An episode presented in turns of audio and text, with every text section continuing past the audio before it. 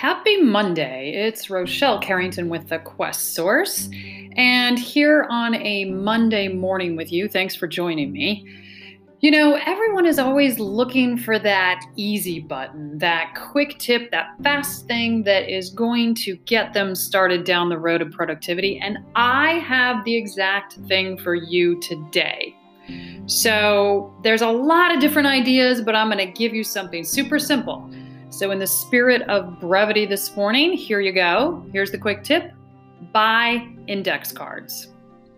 Now, before you shut the podcast down and stop listening or decide that maybe I own stock in an index card company or something, let me add a little bit of color to that suggestion. So, the most important thing that entrepreneurs, managers, even salespeople need to do involves talking to someone else. These conversations, from an entrepreneur standpoint, may involve getting more information from someone so you can move forward on a project, or you may need to check in with someone on your sales or production team to get an update, or you may even need to talk to an important customer, or your banker, or your attorney. But a lot of times we have tasks that get stalled because we haven't spoken to the right person yet. We haven't reached out to them yet.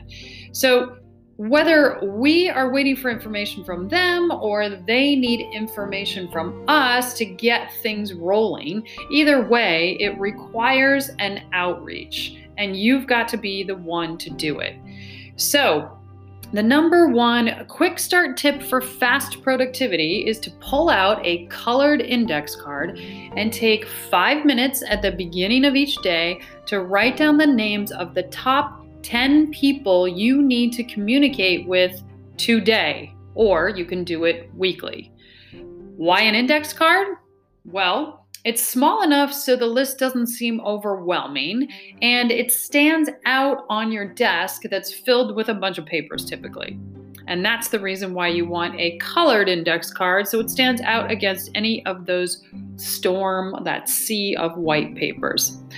Plus, an index card allows you to see fast results as you cross off each person you reached out to, and then you can throw that thing away or recycle it instantly when you're finished, and you get to move on to a fresh one.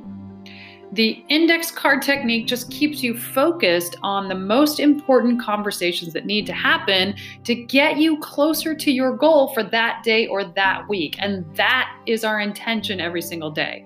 So don't overthink it. Just pull out a card, jot down the names, and take instant action. I guarantee you, you will accomplish a great deal more than ever before with that simple little idea.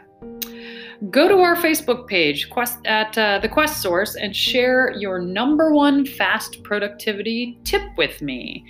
And go out there, get your index cards done, and make sure you laugh a lot and learn a lot too.